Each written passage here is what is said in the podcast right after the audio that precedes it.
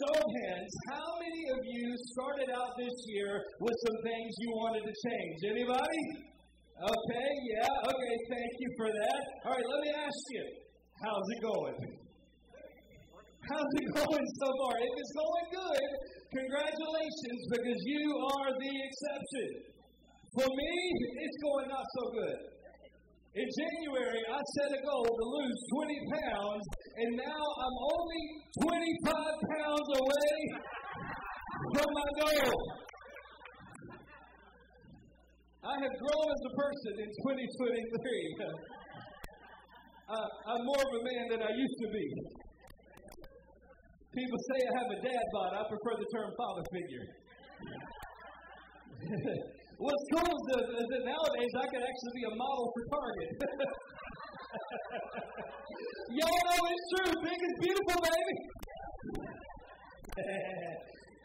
only 25 pounds away. Am I the only one struggling to reach my goals? Okay, I'm not alone. I didn't think so. According to a study of 40 million people, the overwhelming majority of us quit our New Year's resolutions not by February 1st, by the second Friday in January. oh boy, and the sad reality is that for many of us, is that we started out the year with good intentions, but by next New Year's Eve, we'll still weigh more than we want to weigh. We'll still spend more than we make, and we'll still want to read the Bible every day, but we didn't. Today's message is for those of you who want to change, who hope to change, who have tried to change, and maybe you're wondering if change is even possible at this point. I want to give you hope today. I call this message when you're sick of being stuck. Okay, come on. If you want to, look at somebody and tell them, I'm sick of being stuck. Come on, look at your second choice and tell them, I'm sick of being stuck. If you feel like many of us, you're frustrated, you're exhausted, maybe you're embarrassed, maybe you're even ashamed that you can't change, the good news is you're not alone. In fact, you're in good company. Because there's a guy who wrote over half the books in the New Testament. Anybody know who I'm talking about? The Apostle Paul. The Apostle Paul understands what it's like to try to do the right thing, but not do the right thing. Romans 7:15, he said, I don't really understand myself, for I want to do what is right, but I don't do it. Instead, I do what I hate.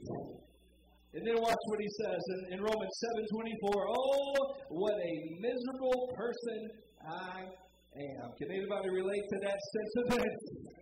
What in the world is wrong with me? I tried to change this year, and I tried to change last year, and I tried to change the year before that, and I did everything they said do. I set goals. I, I, I got the workout clothes, and I got the daily journal, and I even made a vision board.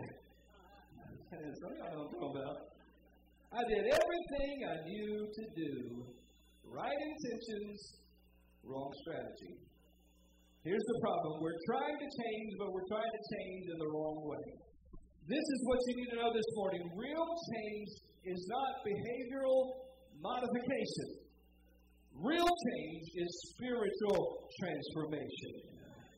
It's not just changing what we do on the outside, it's allowing God to change who we are on the inside.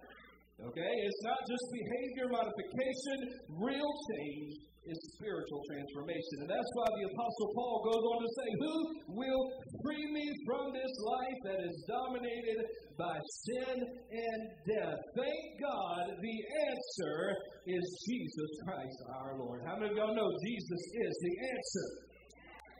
Thank God the answer is Jesus Christ our Lord. So you see how it is in my mind. I really want to obey God's law but because of my sinful nature, I'm a slave to sin. And the next verse says, There is therefore now no condemnation. Somebody say, No condemnation. There is no condemnation for those who belong to Christ Jesus because you belong to Him. The power of the life giving Spirit has freed you from the power of sin that leads to death. It's not behavior modification, it's spiritual transformation. But here's the problem that we run into because I don't know if y'all noticed this yet. You probably haven't. I don't know if you noticed this, but church people are perfect. I'm probably the only one who's noticed that, and, and it's not y'all because I've, I've been to other churches. You know what I mean?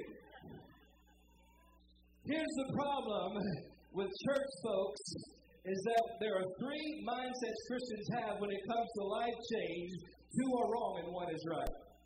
The first wrong mindset is this it's God, then it's me. Okay?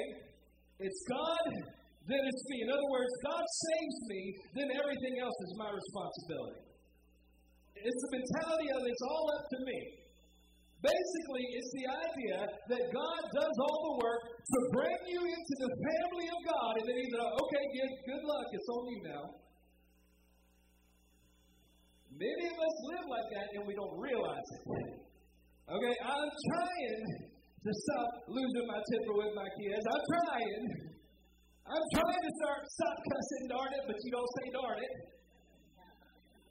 I'm trying to get close to God. I, am trying to stop spending four hours a day on TikTok and the gram. But we have this mindset if it's going to be, it's up to me. That's not how this works. The first mindset is it's God, then me. It's all up to me. The second mindset is this it's God, not me. This is the opposite of the first mindset. This is basically saying it's all up to God. While the first one is all about us getting things done, the second one really absolves us of all responsibility. And there are some Christians who have this mindset it's God, not me, okay? It puts all the responsibility on God and He has to do everything. For example, if it's God, not me, if I don't like my job, I'll just quit my job. God's got to give me another one. You might think, I want to get closer to God, but you haven't read the Word of God since 1998. You haven't been back to church since COVID hit. And you're wondering, why am I not close to God? Are you surprised? One of my favorite ones is this you spend more money than you make, and over and over again, what do you do? You buy a lottery ticket and you dedicate it to the Lord and say, God's going to provide. Bless your heart. And I'm kind of joking, but I'm kind of serious because that's how a lot of people live. So there's three mindsets. The first one is God, then it's me. The second one is God, not me. But here's the third one, and the right one is God through me. It's God through me. Come on, tell somebody, it's God through me. It's not behavioral modification, it's spiritual transformation. God through me. I will show you how the Apostle Paul recognized this principle in his life. 1 Corinthians 15 9, he said, I'm the least of the apostles, for I'm not worthy to be called an apostle of God because I've persecuted the church of God. Now remember, this is the great Apostle Paul who wrote half the books of the New Testament, right? He started countless churches, preached the gospel to untold multitudes, and here he is saying, I'm not worthy to be called an apostle. Because at one point I was persecuting the church. But he goes on to say this, and I love this, verse 10 But by the grace of God, I am what I am. Listen, the grace that saves you is the same grace that changes you. Let me say that again. That same grace that saves you is the same grace that changes you. And one of the definitions of the grace of God is the power to overcome sin. So I'll put it like this The power that saves you is the same power that changes you. But by the grace of God, I am what I am, and His grace toward me was not in vain. I labored more abundantly than they all, and he really did. He got up earlier, he stayed up later, he started more churches, he raised up more church leaders, he preached the gospel more fearlessly. He was beaten, he was left for dead, he was whipped, he was snake bitten, he was shipwrecked, he was persecuted, and he still didn't stop going. But look at what he says next. Yet not I, but the grace of God which was with me. Paul is saying, It was the grace of God through me. Wasn't all God, it wasn't all me, it was God through me. Real change is God through you. All right, preacher, what does that look like on Monday when I want to eat three dozen donuts? How does that work when I want to yell at my boss and take him hostage and ask for ransom money? If real change has gone through you, what does that look like? I'm going to give you the secret. Are you ready for the secret? All right. Here's the secret for change to be spiritual. Change. I don't see y'all writing this down. This is the greatest secret of life this morning, okay? Got to pay attention. okay, you ready? Okay, for change to be spiritual transformation, it has to be spiritual. Isn't that deep? For, for change to be spiritual transformation, it has to be spiritual. Did you get that? Okay, it has to be driven by the Spirit of God and not your own willpower. Okay? It's when you tap into the kingdom purpose for that change in your life. It's not just, I want to change and I want to do better. It becomes, okay, what does God want to accomplish through this change in my life? It's shifting your why from self motivated to kingdom motivated, okay? Uh, gone is the attitude of I want to lose weight so I can look good in my bathing suit. Hashtag look at me. That's you, not God. But when it's God through you, I'm losing weight because my body is the temple of the Holy Spirit and I want to honor God in my body. I'm going to eat right and get in shape because I can't tell people about Jesus if I'm dead. It's not behavior modification, it's spiritual transformation. Forget your little selfish reasons for wanting to change. Get you a kingdom principle and then let that work in your life. When you stop seeking your own will and start seeking God's will, that's when real change can happen. What do you do? You get lined up with God's Word and, and, and, with what God wants to do in your life. And when that happens, it's no longer you trying to change on your own, it's God through you making those changes in your life. You're moving from self-motivated to kingdom-motivated. Colossians 1.27, Christ in me, the hope of glory. Amen. Philippians 4.13 says, I can do all things through who? Christ who strengthens me. It's God in you. Spiritual transformation. So, what do you do this week when you get that notification on your phone that says you spent 92 hours on social media this week?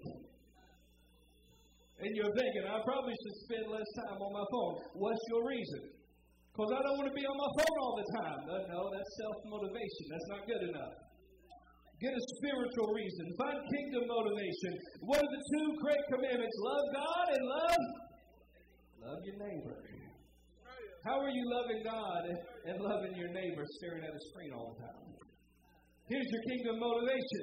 Less screen time, more worship. Less scrolling, more helping people. How about that? I'm, I'm helping somebody today. I, maybe it's the one listening online, but I'm helping somebody.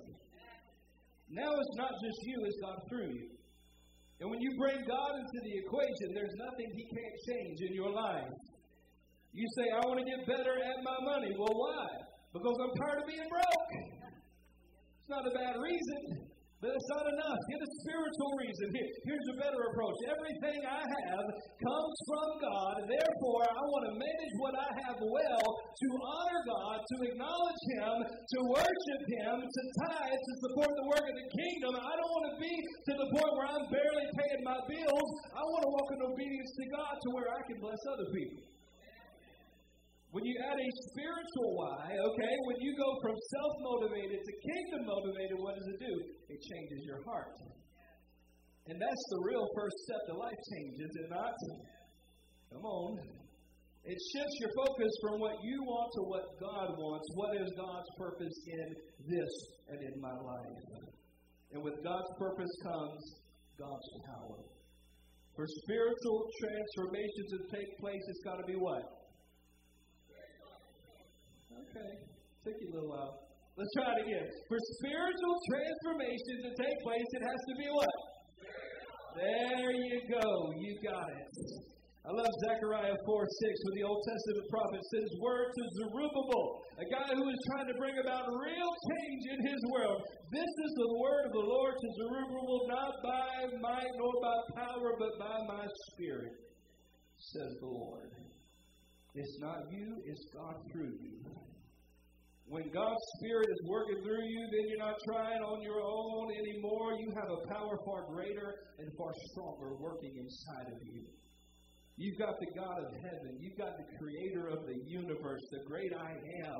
You've got the Alpha, the Omega, the Lion of the tribe of Judah, the everlasting God, the same Spirit that raised Jesus from the dead working in your life. My question to you, to you today is what do you want to change? You had your goal, and by the second Friday, it was gone. Maybe you want to overcome an addiction. We've all been there in some shape or form. Maybe you want to get more organized. Maybe you want to pray every day with your husband or wife. What do you do? You find your spiritual why. You find your kingdom motivation. What does God want to do through this? By the help of Jesus, I'll overcome this addiction because I am not a slave to sin, but by the power of God, I'm set free. It's a spiritual why. I want to get organized. Okay, God is a God of order, so I'm going to organize my life so I can order it around what matters most. I want to pray with my husband, pray with my wife. Well, God is the foundation of marriage. He established it, He built it, He sustains it. So God blesses when marriages pray together. So I got a little homework for you this morning. Y'all thought you just came to be entertained this morning. Nope. Your first assignment, and we're going to build on this over the next few weeks because this series is about living a lifestyle of change, not making New, Res- New Year's resolutions that are gone in less than two weeks. We're going to talk about building a lifestyle of change. So, your assignment today is to define your spiritual why. You, you know that you need to change why. What, are, what honors God? What does God want to accomplish in this? Because your spiritual why is that kingdom connection. And with God's purpose comes God's power. So we're going to talk about our spiritual how. We're going to get into your spiritual how. What is your spiritual how? Is God's power through you. You're tempted to lose your temper on your kids, and you remember, no, no, no, I got a spiritual why. I want to lead my kids. I want to be a good example because I want to follow Jesus. That's your why. But what's, what's your spiritual how? Something called the power of the Holy Spirit and the fruits of the Holy Spirit. Come on, somebody. It's not my power, it's God's power. It's His love, His joy, His peace, His kindness, His gentleness, right? His faithfulness, and His self control in me. What do we know? Real change is not God in you. It isn't God not you. Real change is always God through you. It's not behavior modification, it's spiritual transformation. It is a change of heart. It's change from the inside out. Listen, if you only change your behavior and you don't change your heart, that behavior is going to come back. Just think about every New Year's resolution you've ever had. Because some of y'all look good for a while. If you change your behavior, you don't change your heart, that behavior is just going to come right back again. And that's why we're not trying to change, we're trusting God. So if you're sick of being stuck, I got new good news for you this morning. There is power outside of you that will help you change. That's why the Apostle Paul said, I want to do the right thing, but I don't. But he also said, Thank God Jesus is the answer. The power of God that saves you is the same power of God that changes you. God said to him, He said, My grace is sufficient for you. Oh, use a good diet, buy the app, have accountability, use all that stuff you want to use, but the heart of your power is always the grace of God in your life. And when you don't have the willpower and you don't have the strength, God says, you know what? My power is made perfect in weakness. So if you find that area where you can't change, stop being ashamed of it and embrace it and say, This is an area that God can change in me. When I am weak, His power is made perfect. Jesus didn't come to make us better, He came to rescue us, to save us, to change us, and to set us free. That is who He is. The Bible says, He who the Son sets free is free indeed. Will you stand this morning as we pray and just seek God for a few moments? I know that God wants to work some life change in somebody's life this morning. I saw something recently. There was a tape of an evangelistic meeting outside of Nigeria and Africa. There were almost two million people in the crowd. It went back as far as you could see in the darkness. And there were follow-up ministers who said over 400,000 people were delivered and filled with the Holy Ghost because they needed it.